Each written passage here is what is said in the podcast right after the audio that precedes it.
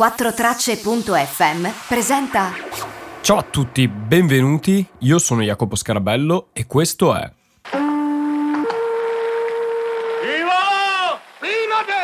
Sono Serpinade! Porto grandi notizie da Londra! Prima di cominciare questa prima puntata vorrei parlare un po' di chi sono io e di cosa parlerà questo podcast. Allora, io sono un eh, ragazzo italiano, mi definisco ancora ragazzo nonostante abbia quasi 35 anni, vivo a Londra ormai da 5, sono un risk manager, ho studiato economia e sono masterizzato anche in economia, ho lavorato per multinazionali e dopo anni come external auditor e internal auditor mi sono specializzato nei processi cross nazionali e cross culturali e ho deciso di iniziare questo podcast per comunicare con l'Italia, quello che succede qui a Londra, com'è la vita qua a Londra, dargli un po' di contesto a tutte queste notizie che arrivano con il Brexit, adesso col coronavirus e tutte queste cose che a Londra succedono, dal mio punto di vista e con il mio contesto e magari dandoci anche un taglio economico o un taglio che proviene da quello che è il mio background culturale e conoscitivo. Volevo partire oggi subito con eh, quello che sta succedendo in questi giorni nel coronavirus, le decisioni prese dal governo inglese inglese, passando proprio per le voci del governo, a partire da Boris Johnson che giovedì aveva dichiarato More families, uh, many more families, are going to lose loved ones before their time.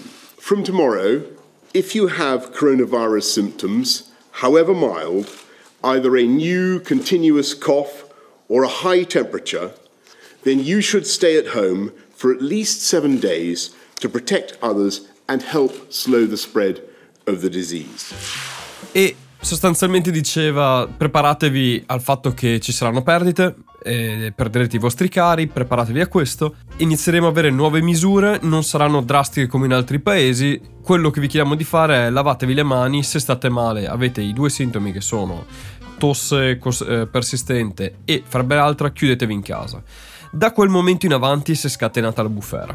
E si sono rincorse tantissime notizie qui a Londra e ho letto anche molte notizie in Italia che sono state diciamo poco fondate su quello che è effettivamente successo. Ho sentito notizie del governo che aveva cambiato idea, che aveva fatto marcia indietro, in realtà tutto ciò non è successo. Ieri è stato intervistato il ministro della salute e aveva dichiarato sostanzialmente le stesse identiche cose dette da Boris Johnson, magari ridicendole in maniera un po' diversa, in maniera forse meno diretta e molto più titubante direi. Intervistato da Sky da una giornalista bravissima, fra l'altro che è stata una mitraglia e non si è lasciata fermare da nulla e sostanzialmente il ministro della salute cos'è che ha detto? You know, our objective is to protect life, and that's why we're going to be taking some of the measures that we're that we're taking, all set out in the action plan a couple of weeks ago. Uh, but uh, the the time is coming. The thing that really matters in terms of slowing the spread, the biggest things are, are washing your hands. If you're ill at all, cough or high temperature, then you should stay at home for seven days. That is absolutely critical. Quello che ha detto è che l'obiettivo principale è quello di salvare più vite possibili e di sconfiggere questa malattia. E che c'è un piano che è stato varato ancora settimane fa e che lo stanno seguendo. I vari step del piano verranno poi presi a seconda di come si evolve la situazione. Altra cosa che ha detto è relativa alle misure da prendere, che sono semplicemente lavarsi le mani frequentemente e se le persone hanno i sintomi che sono tosse o febbre alta di chiudersi in casa per sette giorni, come già aveva detto Boris Johnson giovedì scorso. Um, but we also need to take steps to protect the vulnerable. And we set out in the plan how we would be prepared to do that and to advise the elderly and the vulnerable who are most at risk from this virus uh, to, uh, to protect themselves, to shield themselves by self isolating. Poi è andato avanti parlando del fatto che i più deboli devono essere protetti e che ci saranno delle misure che verranno adottate in futuro per proteggere maggiormente le persone che hanno bisogno di cure, come gli anziani o comunque le persone deboli, E da qui poi nasce il discorso che è finito poi sui giornali sul fatto che gli anziani devono stare in eh, self-isolation, quindi in una sorta di quarantena di isolarsi dagli altri. Qui la giornalista gli fa una domanda molto diretta, gli chiede quando è che questa misura verrà adottata ed è vero che gli anziani dovranno isolarsi per quattro mesi? E a questo lui risponde così. Well, the answer to that is not yet, and the reason that we are not saying that yet is just because of this length of time uh, that people would have to take that action to protect but is themselves. it going to happen at some um, point? is, is very long. Um, it, that is in the plan. Yes, it's clearly in the action plan. Ecco, dopo un po' di titubanza, lui non risponde dritto alla domanda, poi decide di rispondere e dice sì, questa cosa fa parte dei piani, non, sa- non è ancora stato deciso quando verrà implementata, verrà implementata nelle prossime settimane. E così risponde, ma sostanzialmente sì, è nei piani, ma non si sa quando sarà messa. Ho letto notizie anche questa mattina in Italia che dicevano sostanzialmente che eh, l'Inghilterra, in, su Repubblica, facciamo i nomi, in Inghilterra si entrava in una seconda fase in cui gli anziani stavano a casa. Ecco, vorrei specificare due cose. La seconda fase è già iniziata giovedì scorso e la cosa degli anziani a casa non era prevista. È prevista forse in fasi successive, però non è ancora in atto di fatto. Altra cosa importantissima detta ieri durante l'intervista fatta al ministro della salute, che si chiama Matt Hancock, è stato il fatto che c'è un numero di ventilatori limitato in Inghilterra che è di 5.000 e uh, a domanda della, della, giornalista quanti ne serviranno, la risposta è stata molti altri. Anzi, vi lascio ascoltare proprio la risposta che ha dato Hancock. Uh, we have around, we start with around uh, 5,000 ventilators. Uh, we think we need many times more than that. Uh, if you produce a ventilator, then we will buy it. Uh, no number is too high. Um, and um, we, we're working with companies, uh, we've been working with them for some time, both to buy ventilators that are available. It's not only the physical machines we need, we also need the trained people to use them. And we're currently retraining doctors into the use of ventilators. Ecco, lui dice ne serviranno molti altri, non fa un numero preciso perché non si sa il numero preciso, anzi il numero preciso penso si sappia ed è estremamente più alto di 5.000. Però ovviamente per non allarmare suppongo si sia limitato a dire ne serviranno molti altri, molti di più di quelli che ne abbiamo e stanno cercando di comprarne il più possibile. Il fatto è che l'Inghilterra non è l'unico eh, stato al mondo che sta cercando questi ventilatori perché sono richiestissimi da tutti gli stati. Detto ciò, come sta andando la vita a Londra in questi giorni?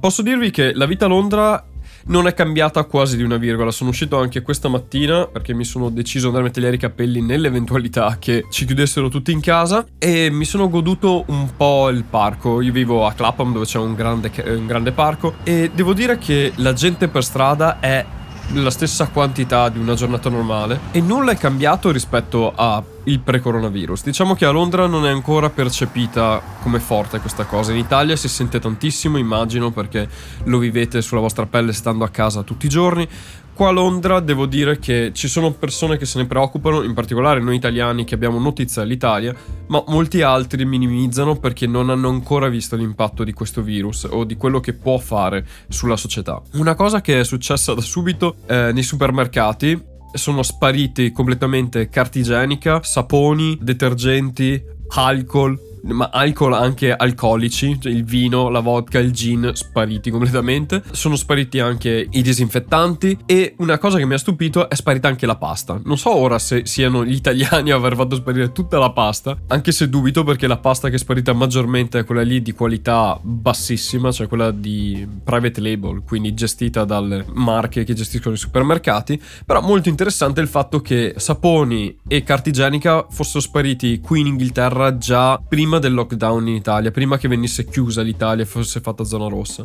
Quindi c'era gente già che si aspettava delle conseguenze qua in Inghilterra. Io mi ricordo ancora all'inizio di febbraio che trovare l'equivalente alla mucchina qui in, Ita- qui in Inghilterra era dif- tanto difficile quanto in Italia. E due settimane fa quando sono andato a fare al supermercato la spesa, l'ultima volta che sono andato fisicamente, pasta e carta igienica erano completamente sparite. Tant'è che girano tantissimi meme qua in Inghilterra sul fatto che gli inglesi eh, si siano riscoperti igienisti eh, e igienici e abbiano deciso di investire in carta igienica. Non so poi cosa se ne faranno, se faranno baratti di carta igienica quando finiranno il cibo o se se la mangeranno, però devo dire che è stata una scelta abbastanza diffusa. Tant'è che è stato chiesto allo stesso ministro della salute eh, ieri nell'intervista questa questione del, delle risorse, della, dell'approvvigionamento dei supermercati e lui ha detto che sta, il governo sta lavorando con i supermercati per, in maniera tale che siano approvvigionati costantemente e che vengano controllate anche le persone che acquistano. Alcuni supermercati hanno per esempio già iniziato a centellinare alcuni eh, specifici prodotti in vendita, in particolare le medicine, il paracetamolo per esempio che era completamente sparito, chi ce l'ha vende un pacchetto di paracetamolo a eh, persona. Giusto per riassumere, la situazione dal punto di vista degli inglesi è un po' spaccata, c'è chi è molto critico nei confronti del governo e chiede misure più forti, chi invece la vive come se fosse una vita normale, come se non fosse cambiato assolutamente niente rispetto a prima. E di fatti, diciamo che basta andare in giro per Londra e tutto ciò che avviene è quello della vita normale di Londra, della vita di ogni giorno. Se le misure inglesi avranno efficacia o meno lo vedremo solo nei prossimi giorni e io sono qui per tenervi aggiornato su quello che accadrà. Tra l'altro Boris Johnson ha dichiarato che a partire da oggi, lunedì, eh, farà conferenze stampa costantemente ogni giorno per aggiornare sulla situazione in risposta a tutte le critiche che ha ricevuto. Quindi vi terrò aggiornato su quando Boris Johnson dirà giornalmente se ci saranno aggiornamenti importanti. Iscrivetevi al podcast così riceverete notifiche ogni volta che pubblico nuove puntate e il mio intento è quello appunto di portare notizie da Londra direttamente dalle fonti e divulgare quello che sta succedendo qui senza i filtri. Grazie mille per aver ascoltato e ci sentiamo fra un paio di giorni. Ciao ciao!